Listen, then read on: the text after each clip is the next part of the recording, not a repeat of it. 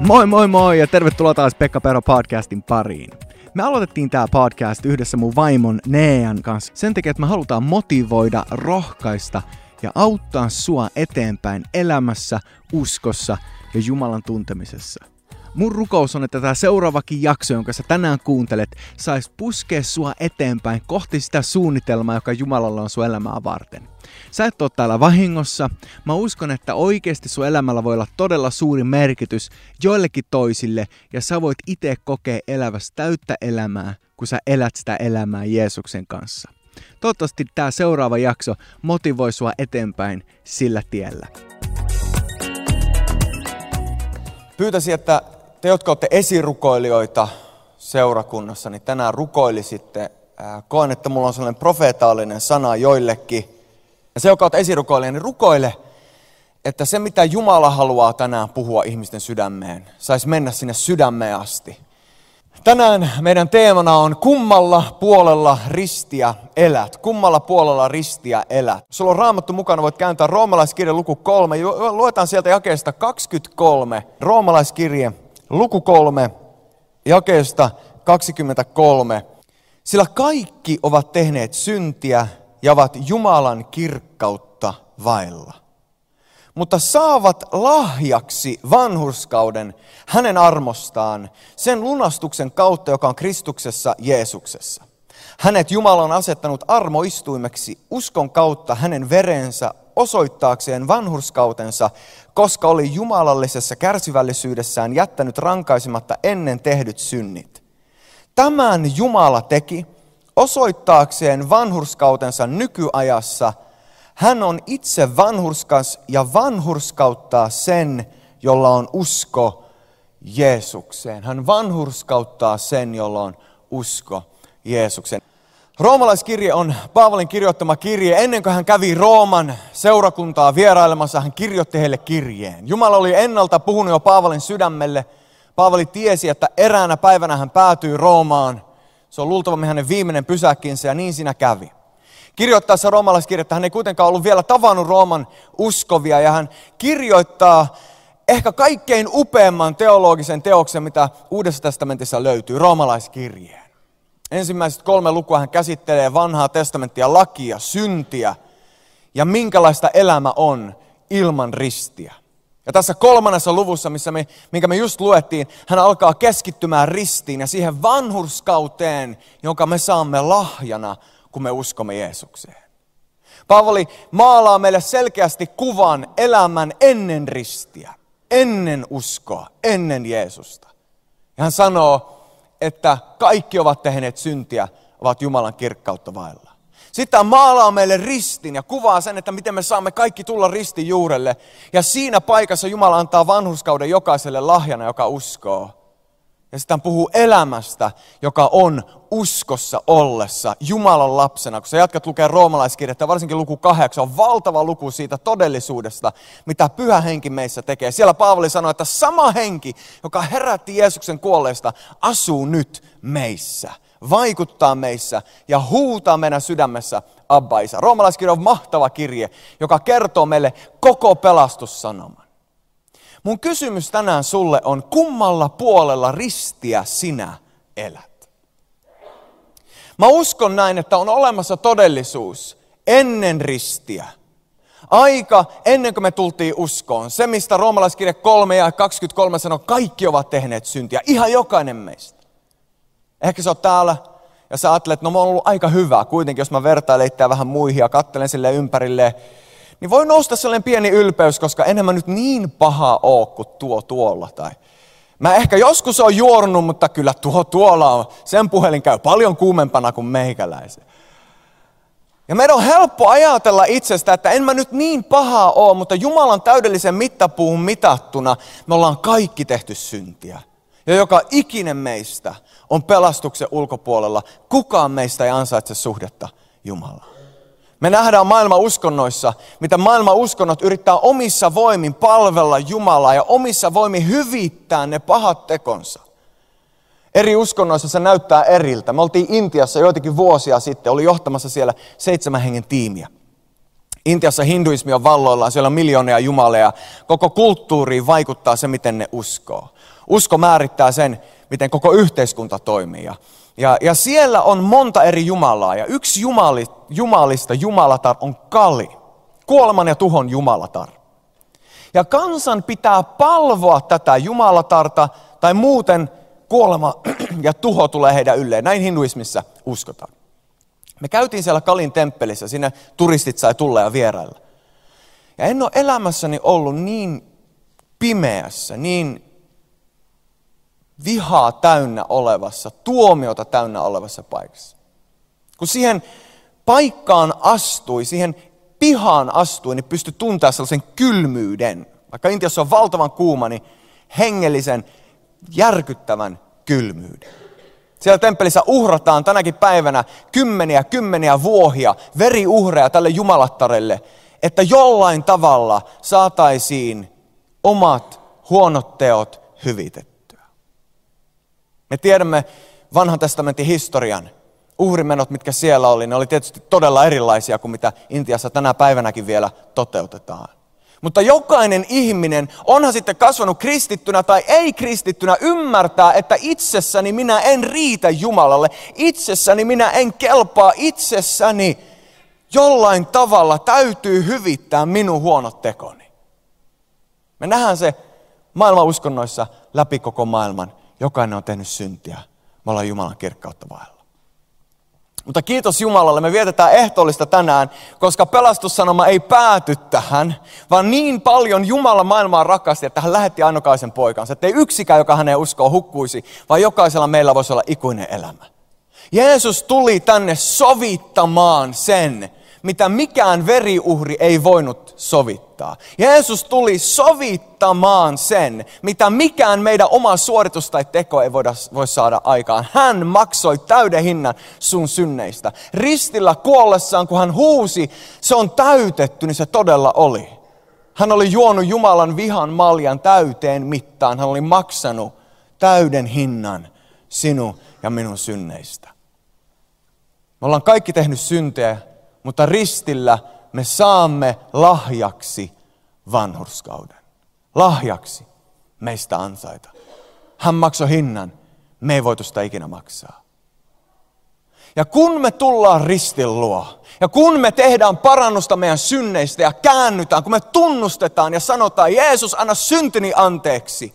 Mä en enää luota omiin tekoihin, mä luotan sinuun niin siinä hetkessä me saamme lahjaksi vanhurskauden. Siitä hetkessä tapahtuu se, mitä teologit kutsuu suureksi vaihtokaupaksi, the great exchange. Jeesuksen vanhurskaus tulee meidän yllemme ja meidän syntimme tulee hänen ylle. Ristillä hän maksoi täyden hinnan. Niin että se, mitä Paavali kirjoittaa jakessa 26 voi toteutua. Jumala vanhurskauttaa sen, jolla on usko Jeesukseen. Tämä on evankeliumi.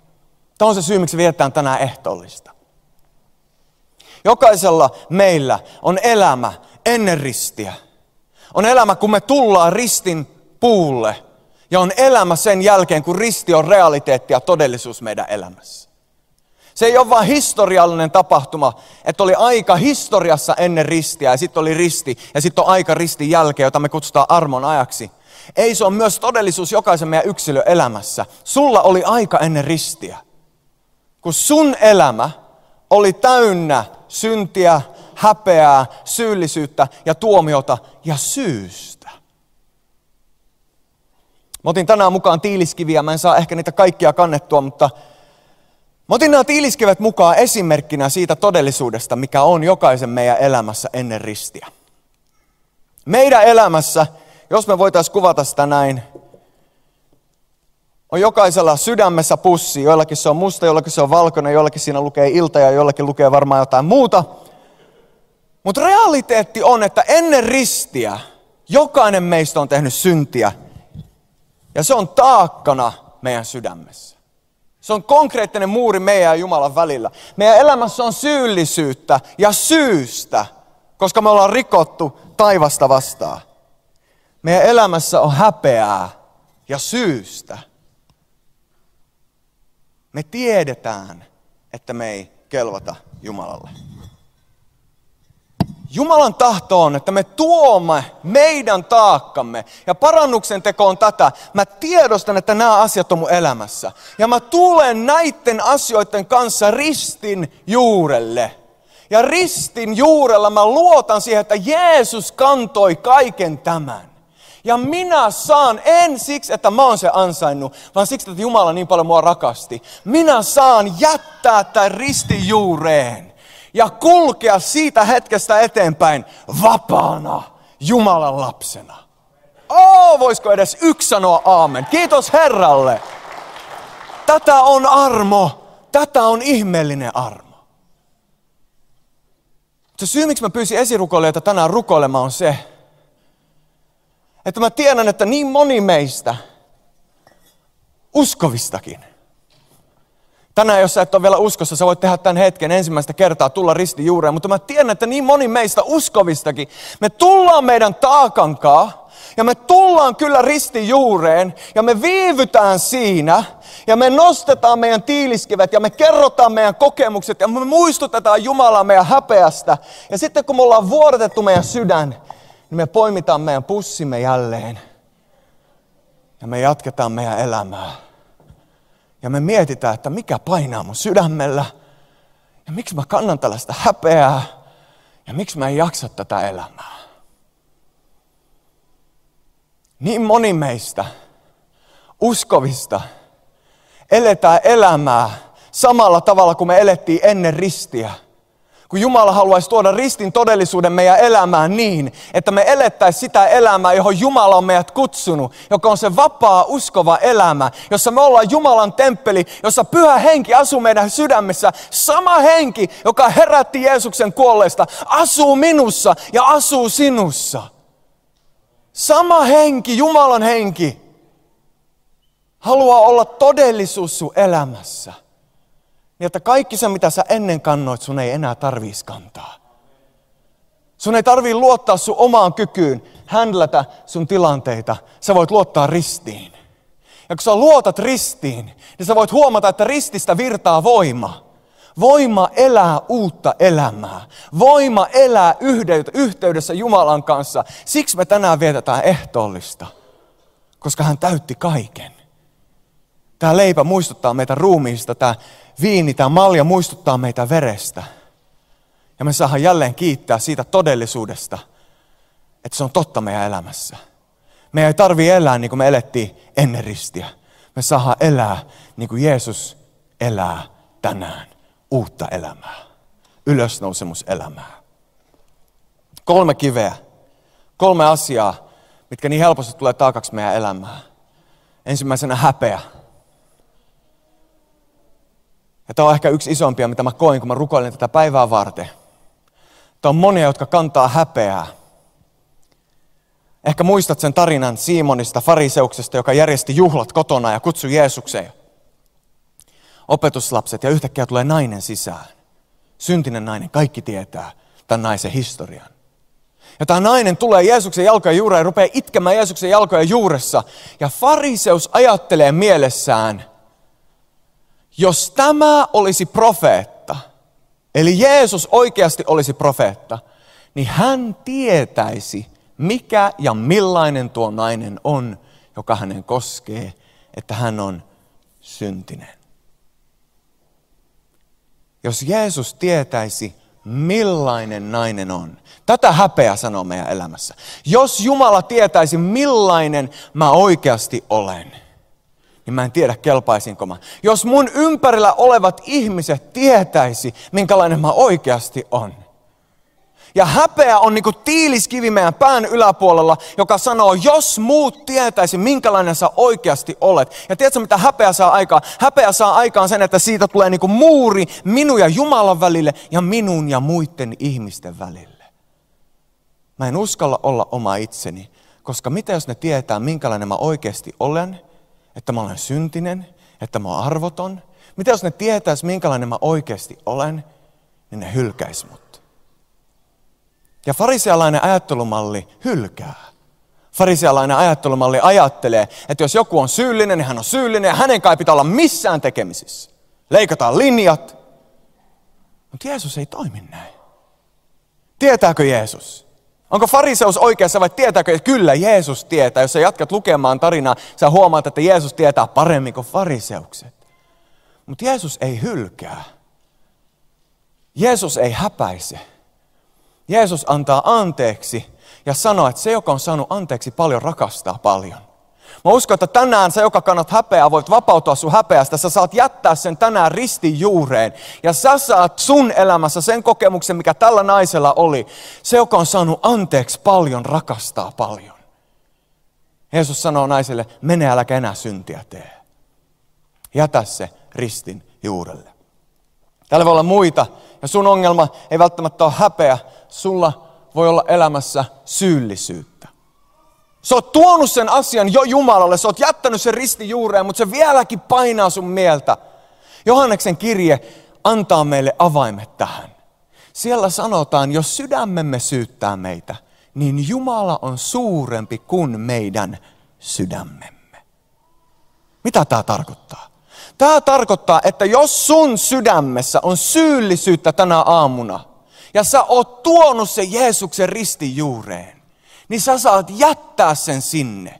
Ja vaikka sun sydämessä olisi vielä tunne sen jälkeen, että voi että, kun mä oon syyllinen, niin sä voit luottaa siihen, että Jumalan todellisuus on suurempi kuin mun tunteiden todellisuus. Rane sanoi upeasti hetki sitten, tunteet ne on todellisia.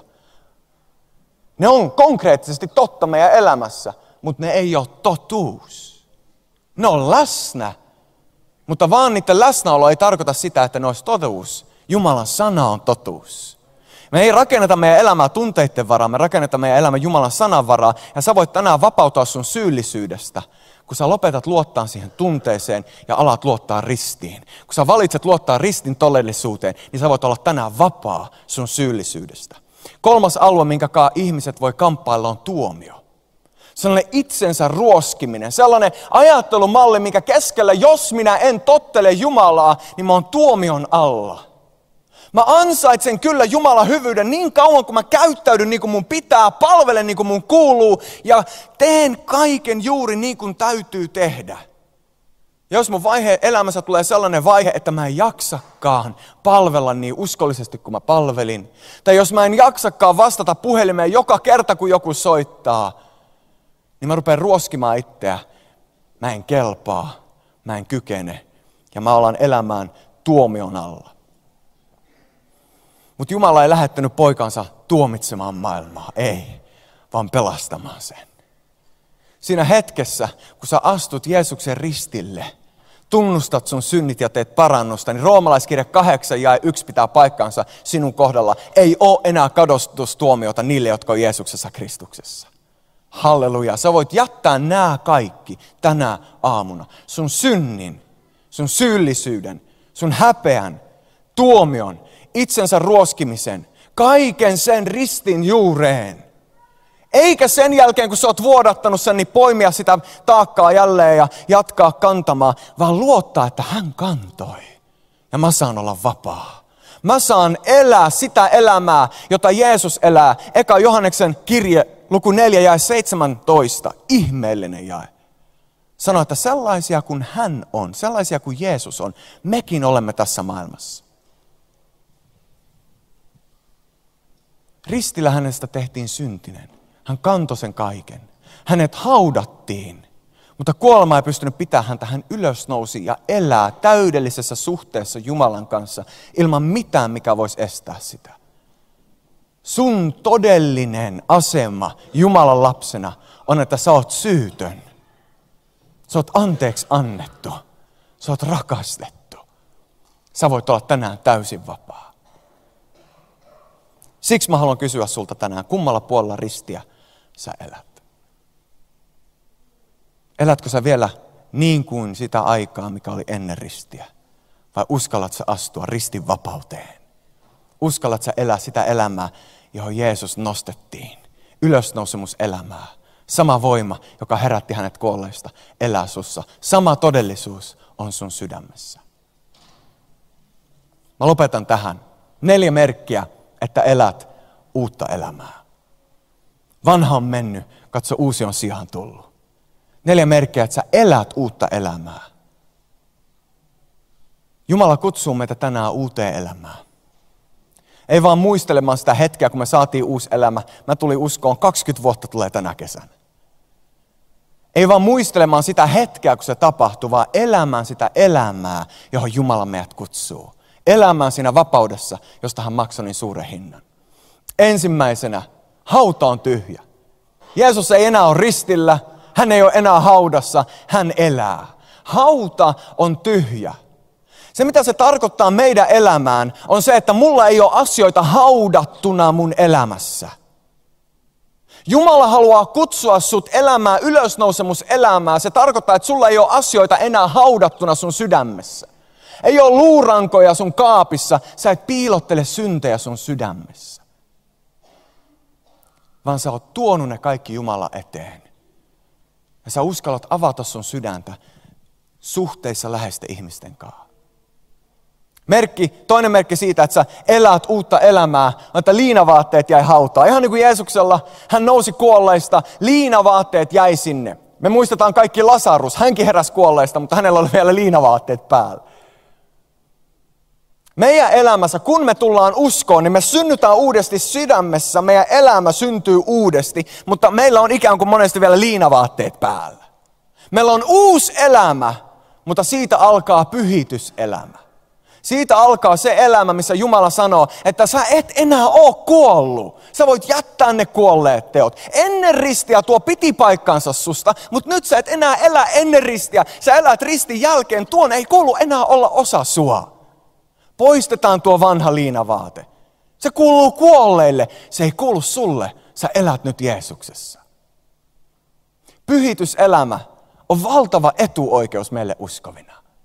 Risti muistuttaa meitä siitä hinnasta, jonka Jeesus maksoi. Me ollaan täysin anteeksi annettuja. Mutta meidän elämässä voi olla vielä käärivaatteita, vanhoja liinavaatteita. Jumala haluaa nostaa ne pois. Tätäkään me ei tehdä meidän omassa voimassa. Tämä on pyhä hengen työ meissä. Jumala nostaa liinavaatteita. Kun me lähestytään häntä ja katsotaan häneen, niin me muutumme. Kirkkaudesta kirkkauteen niin kuin korintolaiskirja opettaa. Kolmantena, merkki siitä, että sä elät uutta elämää, että sä elät yhteydessä muihin uskoviin. Sellainen ihminen, joka elää vielä häpeän ja tuomiona syyllisyyden alla, rakentaa usein muurin itsensä ja muiden väliin. Ja pitää mielellään muita niin kuin kädenmitan päässä. Mutta silloin kun sä astut ristin todellisuuteen, niin sun ei enää tarvii hävetä tai pitää muita kädenmitan päässä, vaan sä voit löytää aidon yhteyden. Sellaisen yhteyden, missä sä uskallat olla oma itsesi. Sellaisen yhteyden, missä sä voit itkeä itkevien kanssa ja iloita iloitsevien kanssa. Mä uskon, että Jumala haluaa tuoda sellaisen kulttuurin meidän seurakuntaan, missä me itketään itkevien kanssa, mutta myös iloitaan iloitsevien kanssa. Et silloin kun jollain menee hyvin, niin me kaikki hurrataan, että kiitos Jumalalle. Me iloitaan iloitsevien kanssa. Oh, hallelujaa. Meitä ei ole kutsuttu vaan itkeä itkevien kanssa, vaan iloitsee iloitsevien kanssa. Itse asiassa eka korintolaiskirjan luku 12, muistaakseni jae 26, sanoo, tämän ensimmäisen ajatuksen, itkekää itkevien kanssa. Mutta sitten sanoo, että jos joku jäsen saa osakseen kunniaa, niin kaikki muut iloitsevat hänen kanssaan. Konteksti on siis Kristus ruumis, eli seurakunta. Siellä sanotaan, että jos joku jäsen kärsii, niin muut kärsii. Mutta jos joku saa osakseen kunniaa, niin muut iloitsee. Silloin kun meillä on aito yhteys uskovina, ja kun sä oot astunut ristin kautta uuteen elämään, niin sä et ole enää kateellinen, kun muilla menee hyvin. Iso merkki uudesta elämästä on se, että kun muilla menee hyvin, niin sä iloitset. Ja jos joku kärsii, niin sä koet myötätuntoa, koska sun sydän on yhteydessä muihin. Jos sä tänä aamuna huomaat, että sä kuulit vaikka uutista jostain, kellä menee hyvin, ja sä ajattelet, että voi, että se on minulta pois. Jumala haluaa tuoda sut ristin kautta uuteen todellisuuteen. Jumalalla riittää meille kaikille kaikenlaista hyvää. Iloitaan iloitsevien kanssa, kärsitään kärsivien kanssa. Neljänneksi, sä elät ylösnousemusvoimassa. Jumala haluaa kutsua meitä jokaista. Ei elämään ennen ristiä, vaan tulemaan ristin juurelle, tekemään parannusta ja elämään uutta elämää. Ja se uusi elämä ei tarvi elää omassa voimassa, vaan pyhän hengen voimassa. Sama voima, joka herätti Kristuksen kuolleista, elää sinussa, sinä joka uskot. Näin Raamattu opettaa. Ja Jumalalla on vielä paljon lisää voimaa annettavana. Pyhän hengen täyteys, pyhän hengen kasse, kaikki se, mitä Herra haluaa meille antaa. Mutta jos sä huomaat tänä päivänä, että sun paras todistus tapahtui 20 vuotta sitten. Sun suurin ihme, mitä sä näit, siitä on jo monta vuosikymmentä. Niin ehkä on aika palata jälleen uuteen elämään, ristin kautta, astua siihen, mitä Jumala on sulle avannut. Ja elää tänä päivänä siinä voimassa. Mä uskon, että meidän seurakunnan keskellä tulisi olla tuoreita todistuksia joka viikko. Ihmeistä, joita Jumala on tehnyt. Koska Jumala on kutsunut meidät koko seurakuntana elämää, ylösnousemuselämää. Jumala haluaa viedä meitä syvemmälle ristin todellisuuteen. Ja se todellisuus on se, että sä oot vapaa, sä oot anteeksi annettu. Sun ei tarvi elää häpeää eikä syyllisyyden alla. Saat elää risti alla. Tänään kun me ryhdytään viettää ehtoollista, pastori Jakob tulee johtaa meitä. Mä haluan vielä kerran kysyä sinulta. Kummalla puolella ristiä sinä elät? Huomaatko sä elämässä tiiliskiviä, jotka on taakkana? Tänään sulla on mahdollisuus jättää ne ristin juureen. Tänään saat astua Jumalan lasten vapauteen, uuteen elämään Jeesuksen kanssa.